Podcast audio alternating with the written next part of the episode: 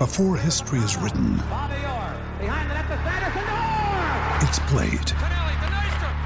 Before it's frozen in time, it's fought one shift at a time. Before it's etched in silver, it's carved in ice. What happens next will last forever. The Stanley Cup Final on ABC and ESPN Plus begins Saturday. What's up, everybody? Steph Curry's Warriors win their fourth title during his tenure there, and the Celtics puzzle and disappoint. I'm Matt Thomas. He's Justin Goodrum. Welcome to Hoopsology. Let's start the show.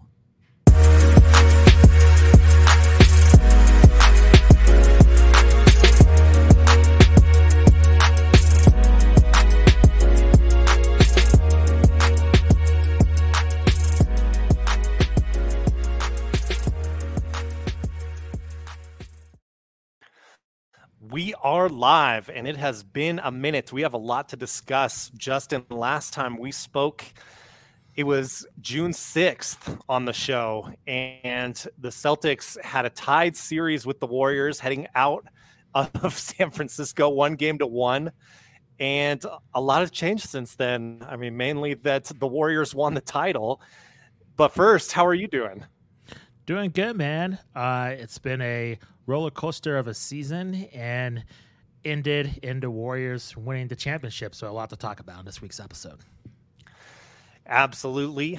And I know that many of you tuning in are aware of that result by now, or at least I hope you are, unless you've been living under a rock. So we will quickly recap that and then get to the big picture topics that we always like to cover on this show. Real quick, I did want to plug we are still posting content on our podcast feed. You can always count on that. We've had some great interviews lately. We had the public address announcer for the Miami Heat, Michael Baiamonte and that was a great conversation had a lot of fun chatting with him about heat culture among other things so check that out.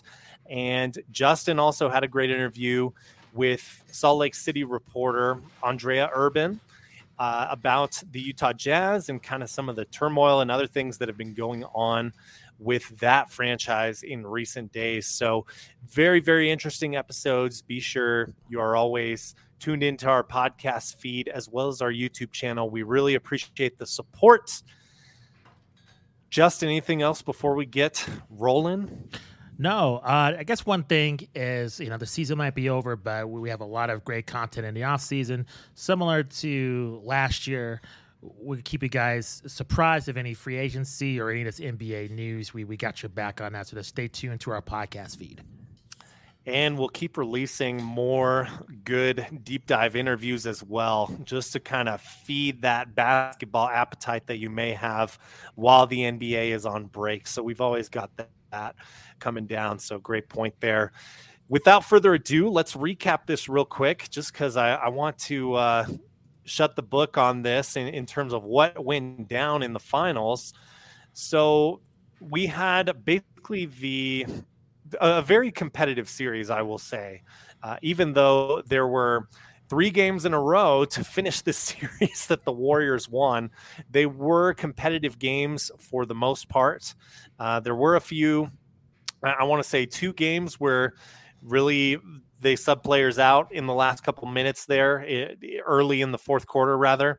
So but overall a very contentious series i mean you can see in terms of the series averages not as high scoring as I would have suspected with the Warriors being in a finals was really a lot about the defense and a lot about possession, which we'll talk about. But 104.8 points per game for the Warriors, 100.8 for the Celtics. The Celtics actually out rebounded the Warriors in the series 43.2 to 41.7 Celtics advantage. And then the Celtics also had more assists than the Warriors. But the, the real story was the turnovers, which we'll get into. But quickly, when the series went back to Boston, the Celtics dominated that game three. It was very impressive. Celtics were riding high on the top of the world, leading that series two games to one with more games to come in Boston. They had home court advantage at that point, they had taken it from the Warriors. But then we had the Steph Curry game where Steph Curry really stood out. I believe he had 40 points, 10 assists. Um, was just a nightmare and really showed up when he needed to. Had that that very memorable finals game moment that all the greats should have. Uh, th- that was his game four. Then you have the series go go back to San Francisco for game five, and this was the one that you know could have really gone either way. This was a missed opportunity by the Celtics, in my opinion, because Steph Curry did not make a three point field goal in this game. Steph Curry did not play well in this game after his kind of marquee performance there in game four. Then you had game six, where I honestly thought the Celtics were going to take this to seven games, but you could just see early on the Warriors had it and the Celtics did not. There was still miscommunications going on, there were still turnovers on. And I mean, plain and simple, just to um, kind of close the book on this before I send it over to you, Justin. I, I, really, you cannot give extra possessions to one of the greatest shooting teams and definitely, without a doubt, the greatest shooter in NBA history. Justin, what were your thoughts about the series overall, the flow of the series, um, just kind of what you saw? Was it as contentious as I described there, or was it uh, was it not that close, really? Um, I think it was, and I think if you're a Boston fan, I'm sure our colleagues would echo the sentiment. You gotta be kicking yourself if you're a Boston Celtics yeah. fan. I mean, you take a look at these scores, and it's kind of like, okay, if you're not watching this series too closely, you may say it's not too competitive, but really, for all the hype these Warriors had in terms of their third quarter success, came down to the third quarters. I mean, there's, I think, game five and game six, the game was close, and there's like three possessions the Celtics turned it over three straight times, and the Warriors. It's weird because they weren't able to capitalize on it, and then vice versa. It was kind of like tit for tat. Like both teams were playing sloppy, both teams were turning it over, but the Warriors just was able just to get that basket and really make the adjustments heading into the clutch moments of both Game Five and Game Six, and that was the difference. So not too much to add. I think if you're a Celtics fan, I would feel bad that this series was such in reach, but good about the future. And that's something we can discuss about Jayson Tatum. But overall, will, yeah. there's a lot to like overall. Um, but it's killer because look, the Warriors didn't really play that well. I mean, with Steph, I think if you take a look, I mean, really his only Steph Curry game was what game? trying to pull up here, game four. Game four, yeah, that yeah. was the the monster game. Because other than that, I would say what made Steph Curry great in this series is not his shooting, was his leadership. He, mm-hmm. I know this might be sacrilege to say, but his performance reminded me a lot of Jordan, just in the way of not be not shooting phenomenal, but taking over the game. Like his stamp was all over this series, and he didn't have to shoot great. He made the right decisions. He made the right passes just by his assist totals, and that's why he was the MVP. So um, you saw the experience of the Warriors just take over, and uh, it's going to be a learning experience for the Celtics moving forward. Yeah, no argument here uh, at all. I think from either of us about Steph Curry winning the Finals MVP. I mean, this series really was all about him, especially when early on Draymond was not performing well. He came around and was very important in the last, you know, three four games of the series, but uh, was really Steph's uh, series. It, it, was his story. Um, you see his stats there 31.2 points per game, 6.0 rebounds per game, and five assists per game. So, not crazy assist numbers, but watching the game is is a different story because uh, you're right. I mean, he was so impactful with the attention that he draws. As always, that's one of the big narratives of his career. He, even if he's not knocking down shots, he's such a decoy that he opens up things for the rest of his teammates. So even though that assist average is lower than I would have expected, he gets a lot of hockey assists. You know, passing to mm-hmm. the next man who then passes to the wide open man. So very great series by Steph Curry. Um, if this is his last title, which who's to say it is, it, it's a great one to go out on. Um, getting that finals MVP. I wanted to ask in, in relation to that, Justin. I, I think there is no argument really. I, I, think the Warriors were at their most dominant when they had KD. So you can pick, you know, 2017 or 2018 uh, in terms of when the peak of this Warriors team was. But do you think, or or just feel, I guess, because it's subjective, that this title this year was the most meaningful title for this Warriors franchise? Oh, without a doubt. I mean, they were counted out I I picked them as a sleeper team in the beginning of the season. Really, some I mean Stephen A's all over you know. talk sports talk TV and radio saying that he picked the Warriors all along all along, but they were not the sexy pick this season. And it mm-hmm. went through a lot. I mean, they had the worst record in the league, you know, in previous years recently.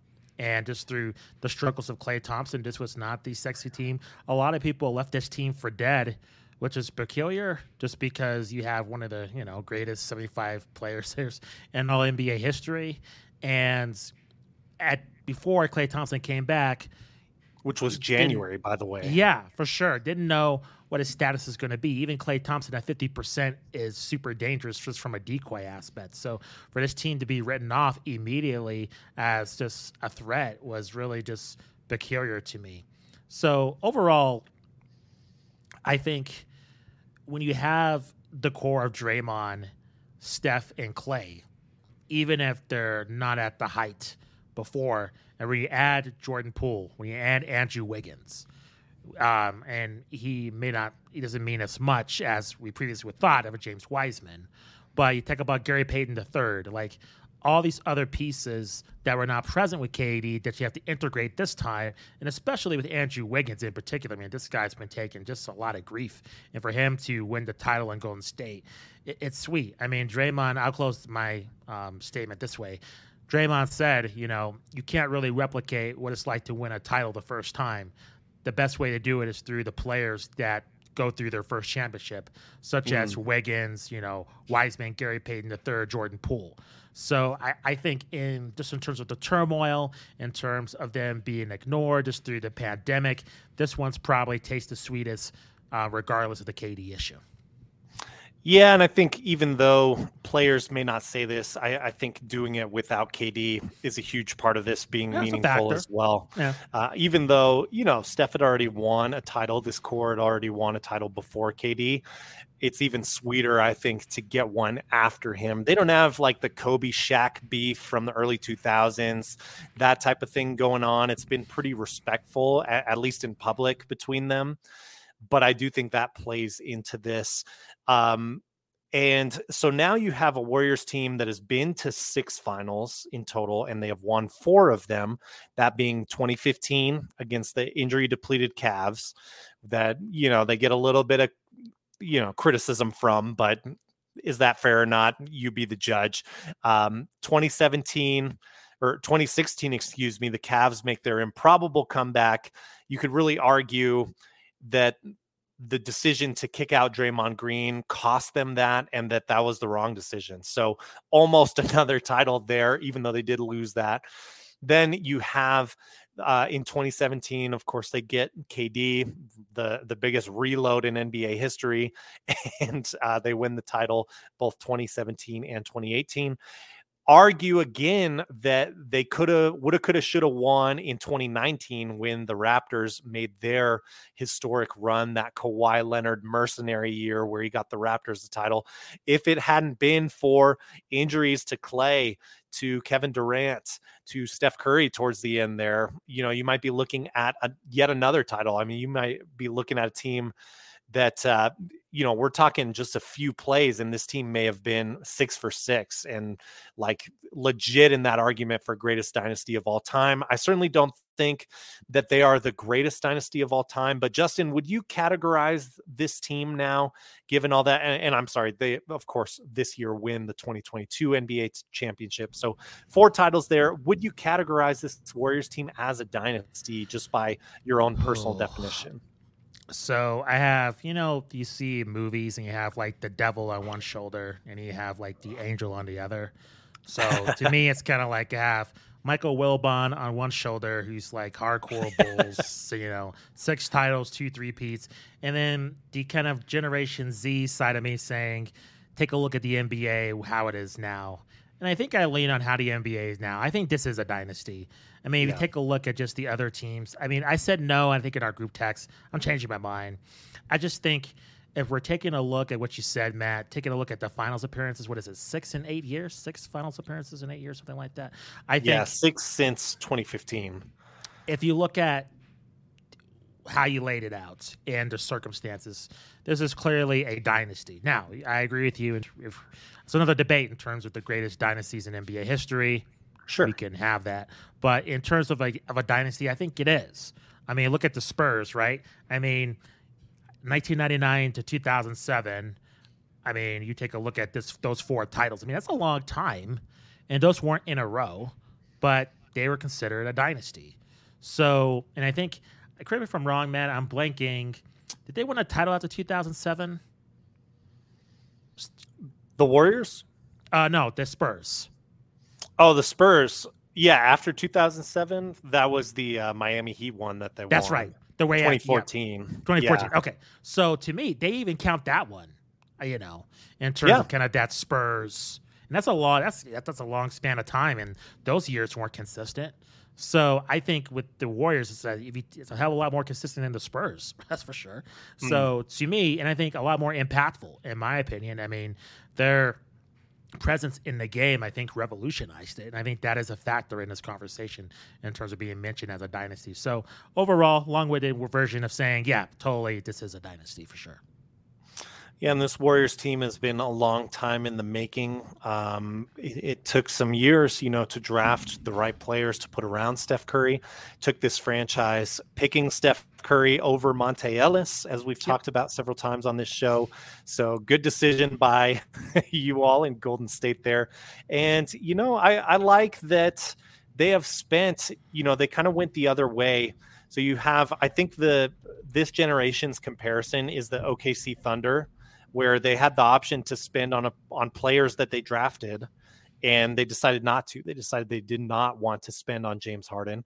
We saw what happened with them. I do give the Warriors credit for drafting well, uh, being strong. Bob Myers, you know, I'm glad that Steve Kerr brought him up and gave him his due on the championship stand there. Uh, you probably saw that moment, Justin. Um, but I, I think from an organizational perspective, they've been solid. Of course, they've had great luck in the draft. They were ahead of the curve. Uh, they they saw, you know, I think what the Spurs were doing in 2014. Sure, you could say that that they were inspired by the Spurs, and certainly Kerr is a disciple of Gregg Popovich, but they drafted the roster to fit that well before 2014 and these guys grew together and like you said, they revolutionized the NBA. I don't have a whole lot to add otherwise to what you said. I do think it's it's inarguable at this point when you mentioned just that they've been to six finals together. I think that's enough to make them a dynasty if they've won multiple titles, which of course they have won more than they've lost. Four wins out of those six finals appearances. I would classify that as a dynasty. I'm I'm with you there. Where they rank in terms of overall dynasty is tough to say. I think I, I, think that's a harder argument, maybe one that we can do on a different podcast, maybe a ranking episode this summer or something. But um, you know, the fact that they were at the peak of their powers, you know, with that KD team maybe being the best roster, like the best starting five at least that we've ever seen in NBA history. I think it's in the argument for that anyway.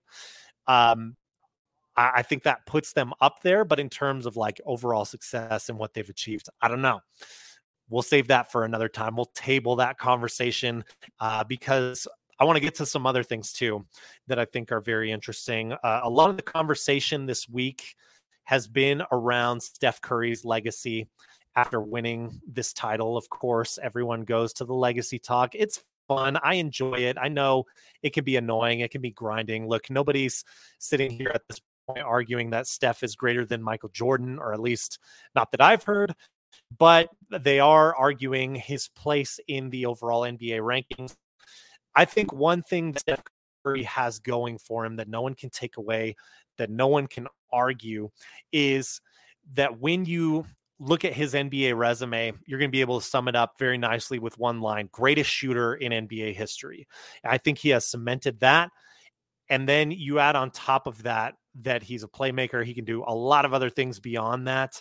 The the decoy factor that he he has that we discussed earlier makes him harder to rank, I think, because how do you rate what someone is doing, you know, when they don't even have the ball in their hands? I think it makes it a more nuanced and interesting conversation. But Justin, do you think I don't want your specific ranking of of players list, you know, we'll be here all night. Um, we can maybe do that again in another episode this summer when we need stuff to argue about. But would you put him like top 20, top 15, top 10? Do you think any of those thresholds right there, those are the main thresholds that I've kind of heard discussed? Do you think any of those are ridiculous at this point? I don't think it's ridiculous. Um, so our, our former guest, Zion Olojede, he was on, I don't know, about a couple of years ago from Complex. They, he yeah. was part of ranking the 30 best NBA players of all time, and their list has Steph Curry as number 10. So that's where I've seen him mostly is at the yeah. 10 mark. I think the biggest thing you can hold against him is defensively. I mean, remember, people freak out because I don't. It's so strange because we're talking about the greatest 10 players in the history of basketball, and you don't include your favorite favorite player and people up in arms like you're casting him as a disgrace. like we're, right. we're, talking about the greatest right. ever in the history of this planet, and people get so offended. Um, I think what's going to hold Steph Curry back is defensively, and mm. this list of these other players, they're great defensively. And I think mm. that's going to be something that's going to be held against them in terms of this list. I love Steph Curry, but I think until he gets some all in all defensive accolades, I don't think it's hard to put him top 10 on this list. And it's tough to say if he wins, you know, five more titles. I don't, I mean, that is going to be something to really hold against him. But at the same time, you have to factor in the kind of revolutionary factor in terms of his influence on the game today. I mean, the way you see guys shooting threes all over the place is because of him. I mean, that's pretty mm-hmm. substantial. So I don't know. I mean, I'm not. It, I always it is, this might be a cop out rule, but to me, I don't like doing the whole ranking deal just because I wasn't alive to see you know really Magic Bird, Wilt Chamberlain, you know the legends play in their prime. So, what am I as a millennial? I mean, how am I? Do I have any right of just looking at stats and YouTube clips and just saying, "Hey, yeah, Steph Curry is better than Wilt Chamberlain"? Like that's stupid. Like I have no right to really say that, even comparing from stats. Like I just feel like those who have watched both play, both somebody who's seen both eras of basketball and you know how it's different, they have the right to say that, and then we'll go from there. But for me, just in terms of the players I've seen, I think he's top ten. But you know, for the you know, and all of the NBA, I'll leave that for others to decide. Yeah, I think you know, I I like the exercise because it also it's kind of like a Rorschach test, you know, yeah. in that it it kind of shows how you as an analyst view the game. You know, when you spew out your rankings, uh, because you can rank things like, you know, maybe you think Wilt Chamberlain historically, from what I've heard, uh, as you mentioned, we didn't watch him, but what I've heard, you know, not the greatest teammates. you might knock him down a, a, notch or two because of that, even though his stats are ridiculous. You know, if, if you look in NBA reference, um, you know, so Steph Curry is interesting in that regard, in that a lot of what he did too, that I think is an argument that that like boosts him up a notch potentially is the culture that he helped create as the face of the Warriors during this dynasty. Now, if you don't rank this dynasty, or if you don't even consider this a dynasty, if you don't rank it very high, then that's not going to play into your player rankings all that much. Um, but I'm with you. Uh, just to move into the next topic, I I am with you that I don't think it's ridiculous to debate is he top ten or not and, he's got time. Let's remember to add more to this um, this awesome career that he's had. Uh, so we, if they repeat next year, we'll see what happens. But uh, he may have potential to move up, and, and, it may be if he's got five titles. I mean, man, you're you're talking some elite level company there to have that many titles. So I don't know how we can hold him back, you know, at that point. And and maybe we'll think about this and him having four titles now, which is still kind of hard for me to process. Maybe we'll think about that too, as like, gosh, yeah, he does have to be way up above Hakeem Olajuwon. So, so just as an example, I did hear on Bill Simmons' podcast this week, he kind of like easily was like, oh yeah, well, I got to put him above Hakeem Olajuwon now. Which to me, yes, I am a Houston Rockets fan, so state my bias there. But you're talking like the greatest defensive center of all time, in my opinion. Some people might pick another center, that's fine. Um, but when you think Olajuwon had two rings and Steph's got four, uh, it's not as ridiculous of an argument, you know, when you're thinking of it that way. And if you give Curry a lot of the credit for those rings, which I do think he deserves a lot of credit for them. Um, so, anyway, moving on, uh, we're both in agreement here that top 10 is not a ridiculous thing to start arguing for Steph Curry. Um, let's move to Boston. I think this is really interesting to cover now, too. Um, with the Celtics, obviously they're young. Jayson Tatum, 24 years old. You see his numbers on the screen right now 21.5 points per game, 6.8 rebounds per game, 7.0 assists per game. You'll remember in game one, he struggled uh, from the field. I think he was like three for 16, or, or maybe it was even worse than that. I can't quite remember. I just remember him struggling big time, but he had like 13 assists that game uh, and kind of made an impact as a playmaker. The Celtics won that game. Um, basically, the story, though, you know, turnovers kept being in the teens and the high teens in many cases for the Celtics. And you just can't do that. You can't give the Warriors that many free shots, uh, that many free possessions where you're not even getting a shot up to counter the points that they're going to be scoring. I will say, up until those last three games, and even at moments in those three games, I'm very impressed with Coach Udoka very impressed with his leadership, his his toughness that he brings out of players. Really a big fan of that. Um, I, I guess I will tie this with you know Jayson Tatum got a lot of criticism for shrinking in big moments uh, towards the end of the stretch there. What do you think went wrong with the Celtics?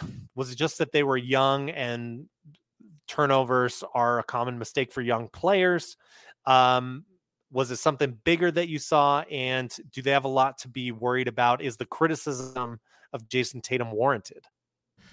So uh, what comes to mind when we have this conversation is a video i watched of mark cuban on first take. I don't know if you remember this so he was on there with skip bayless and stephen a smith and I enjoyed him taking them both to task. I just, you know, anytime Skip Bayless and Stephen A are being destroyed by somebody, I, I really enjoy it. But I, Mark Cuban talked about like mental toughness being irrelevant, hard to be irrelevant. It's mm. who has the better game plan, who outcoached who, who mm. executes, who doesn't.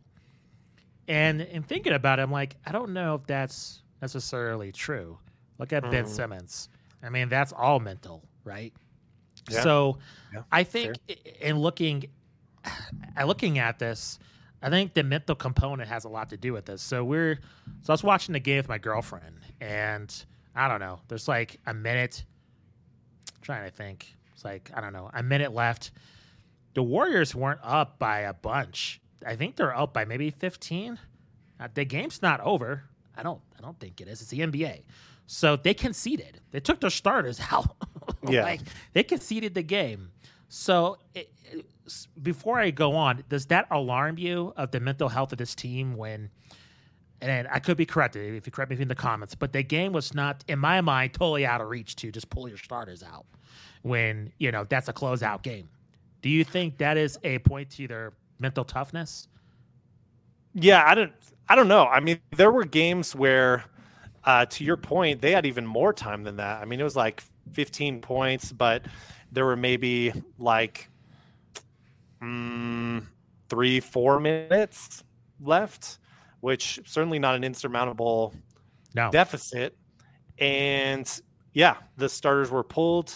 I, I don't know what uh, what the deal was there. Um, So, especially given that this is the NBA Finals, you know, Yeah. like regular season, I don't think is that big a deal, but NBA Finals, that's that's kind of a different story.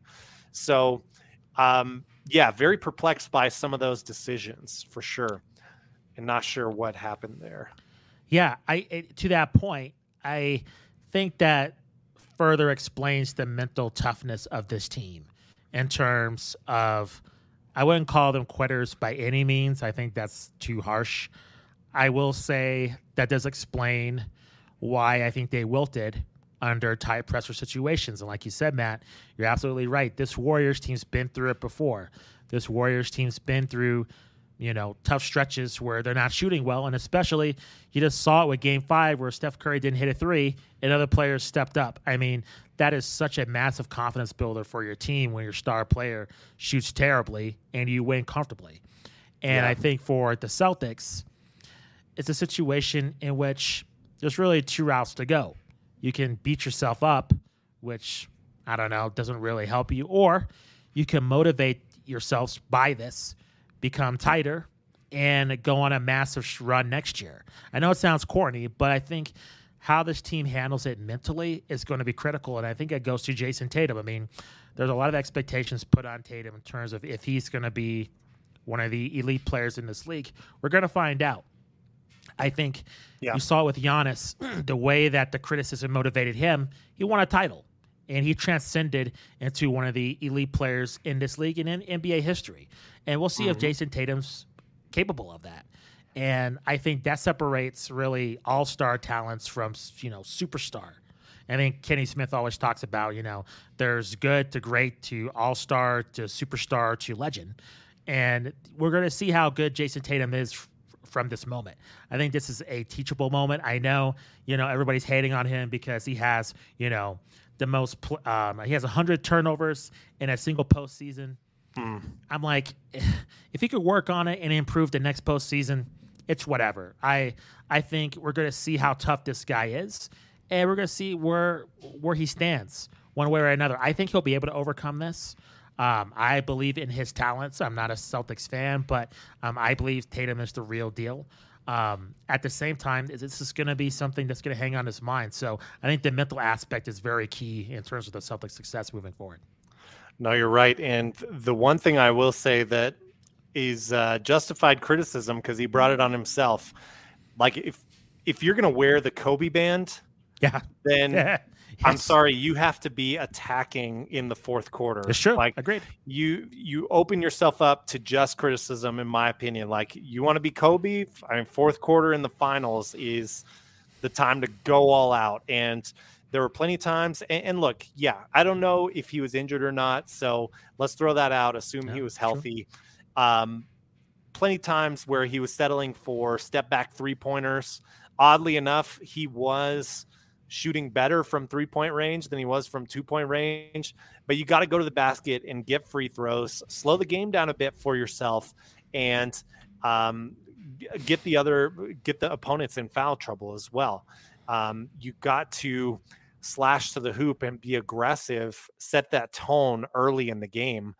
Um, a- and, in critical moments, you got to take over too if if you want to be that alpha dog of your team. Now, having said all that, I personally think the Celtics are in a great place. I, I like, as I mentioned, what I've seen from their coaching. I like how they bounce back after having a really rough year um, in 2020, 2021, you know, being affected with um, all the the COVID. Um, they they were the team that was most affected by COVID benchings and things like that.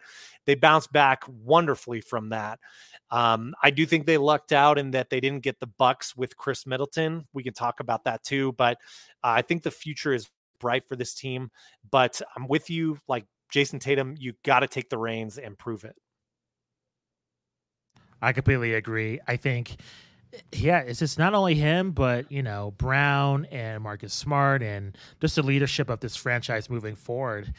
You know, I think this could be a very key teachable moment. But at the same time, you know, you know how social media is, and especially you're right. The Kobe thing is a really great point. You know, that's going to be a focus throughout next season, especially if he has a game of high turnovers, which is probably going to happen. That's just the way the NBA works. He's going to be slammed on it more than usual, and we're going to see if he can respond to that in a positive manner afterwards. Yep, and, and here's the other thing too that I, I think you know, PR wise, public persona wise, it's kind of assumed Jayson Tatum is the alpha dog of this team, but is he the alpha dog? I, I think that's a big question for next season that they need to sort out because there were times, plenty of times in this series where Brown took over. Yeah. Uh, Marcus Smart was less of a factor than I thought he'd be in this finals, which was to the Celtics' detriment, unfortunately. Um, so I don't think Marcus Smart can be your alpha dog, but he's got an alpha dog mentality. Um, so can they settle that down and can they let Jayson Tatum rise above it or Jaylen Brown if if he's destined to be the alpha dog? Of course, he you know in in line with those turnovers, he struggles handling the ball and creating. Um, but he he was effective at times in this series. But uh, you know, I guess you just have to let Jayson Tatum rise to the top, or well, more accurately, he needs to claim it uh, and set himself apart from those other two that we mentioned as this alpha dog. Yeah, we're gonna see. Yeah, for sure. Absolutely. So, I, I think uh, the future is bright. I have two more big questions that I want to ask you, Justin. And I'm sorry for just the avatar there showing my camera froze out here. Oh, there we go. I'm still stuck in this this excellent uh, excellent freeze frame there. but uh, you're in the void. So let's um, let's talk about two more things. Um, repeat chances for both of these teams. If if you had to pick, which of these two teams is making it back to the finals next year? Uh, easy for me. It's the Warriors. Um, PointsBet for all your gambling needs. Um, they have the Warriors, Celtics, and Clippers as three way favorites to win the NBA Finals in 2023. Um, mm. In my mind, the, the Warriors are the clear favorite. I just think they're battle tested. I don't think they need home court. They don't get rattled. Poole and Wiggins have proven to be huge additions to this team. We'll see when Wiseman comes back. I, I just think just the way this team works and the rest of the Western Conference, I think we're going to see huge changes for the Utah Jazz.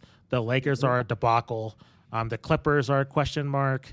I think Denver will probably be really good. I really think Denver is probably going to be probably the second best team in in the West. I, I know it might make Josh um, not not feel so great, but I think between Denver and Phoenix, I can see those two teams being the biggest challengers for the Golden State Warriors.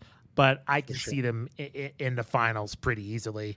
Uh, with the Celtics, I just think they have a lot of mental toughness issues, and you know the Miami Heat almost took them out I mean, it wasn't for Jimmy Butler. I mean, that was a really close series. So I think looking at it, you know, you have the Heat, you have the 76ers, and you have the Bucks.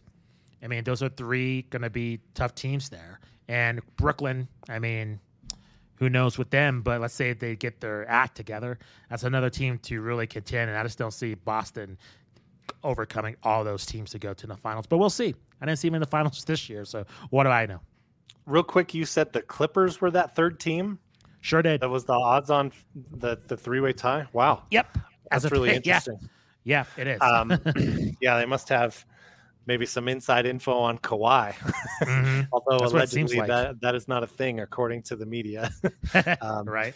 But uh, yeah, that's that's really interesting. I, you know, because of the youth of the team, I tend to lean Celtics on this question. I think the you're absolutely right in that uh, I think the lane is a little more open for the Warriors to get there in in the West. I just don't know that I bet on this team staying healthy as as they get another year older. Um, so I tend to lean Celtics just because their their prime players are at the start of their prime, you know, coming into their prime and, and have not even ascended to the highest level of their prime. Uh, so I'm going to go Celtics on this one, but I mean, you make a really good case, and I think it's it's very close. I mean, the in my opinion, the Celtics get there if the 76ers, you know, have injury problems. The Bucks have some injury problems, which I think there's a chance on both of those counts. Hopefully, the Bucks don't have that same bad luck next year, and we get to see the Celtics and the Bucks take on each other both at full health. Um, but um, I, I, think it's a narrow argument, and it kind of illustrates that point that it's that three way tie, and the Warriors and Celtics are two of those teams in that three way tie of the championship odds for next year. So, very interesting. I'm glad you brought that up. Um, the other question that I have for you, Justin, and and then we'll get off the call here because I don't want to go longer than 45 minutes on this episode. But I, I think this is an interesting question, and and it's been it's been kind of weighing on me in watching this finals. Like, I look, you play the games that are in front of you, but in many ways, this finals you know this this was supposed to be like Lakers Nets at the start of the season. This was supposed to be Suns being one of that team, like Suns Bucks repeat of last year in this finals, and just a lot of things happen between now and then. Some of that performance stuff, like by the Suns, etc. So it felt to me like I wasn't sure this finals if we really truly had the two best teams. But that's not always the way it goes in the NBA championships, obviously. Um, so you know, I, am not saying anything like, oh, this is this is a uh, bubble championship or anything like that. I, I don't mean that as my take here. But my question is if you rewind to, I don't care, the Suns or the Bucks that were in the finals last year that the Bucks won, do you see either of these teams taking out either of those teams?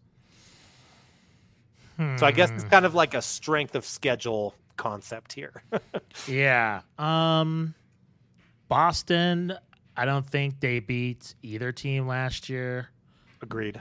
Um, Warriors, I think they beat the Suns. I think I mm-hmm. like the Suns, but I think against a veteran team like the Warriors, I think the Warriors take them out. Um, mm. I think the problem with the Bucks is Giannis. Like he, they have no answer for him. Um, mm-hmm. and Khris Middleton healthy. Um, that is that's a huge factor. So I think I would pick the Bucks in seven over the Warriors. I think it'd be close. Yeah. Um, but I think you have to account just Giannis. This there, there's no there's no stopping him. And what you mentioned against Jayson Tatum, um, not going to the rack, that's easy for Giannis. He would eat them alive. I mean, I know that personally with Chicago, just what happened there. Um, and I just right. think the Warriors, they it would just be a complete disaster. And I just don't think they would have any answer for Giannis. Yeah, I, I think he would. Uh, he would. Sir, Giannis would run over the Warriors a lot more than he would run over the Celtics, even. Yeah. Uh, and and Giannis was pretty successful against the Celtics team this this playoffs. Didn't didn't mm-hmm. get the series win, but yeah, uh, great points there. I I tend to lean. I, I think either team last year would have won the title this year. Like if you if you do some kind of weird time capsule sort of matchup thing, go back in time. But but yeah, I think you're right that uh, you know, Phoenix Warriors, that's the series that we were cheated out of in some ways, uh, cheated out of by the Suns essentially kind of quitting that game seven um, that I would have liked to see play out to see who's better between the Warriors and Suns. So maybe we get that next year if both of these teams are are healthy and good to go. Um, any final thoughts before we close out for tonight? Um, not really. I think it's going to be an interesting off season. Um, yeah. I think just looking at the way the league is, there's just been uh, normally a lot of pundits are usually you know they want just the big time showtime matchup of this the Nets Lakers. They just want all the star power in there. That's just not how the season. Just that's not how the NBA works now. It's just you've seen it through the Warriors, just drafting wells, making better roster decisions. And I think you even see with the Celtics as well. The teams that make the best roster moves in terms of chemistry, they are rewarded. And the teams that fill up with superstars, you know, it, it might work here or there, but mostly it's going to end in some kind of disaster. so I think this is going to be interesting to see how the, you know, offseason works out in terms of how teams go in terms of constructing their rosters for next year. Totally agree It's been a pleasure covering uh, this season with you, Justin. Um, Likewise. This is our 23rd episode of In the Lab. We will have much more to come. Um, stay tuned as always again to the YouTube channel, the podcast feed for more content this off season. We hope you guys have enjoyed watching it all unfold with us. Um, until next time, I'm Matt Thomas. He's Justin Goodrum. You guys take care. Peace out. See ya.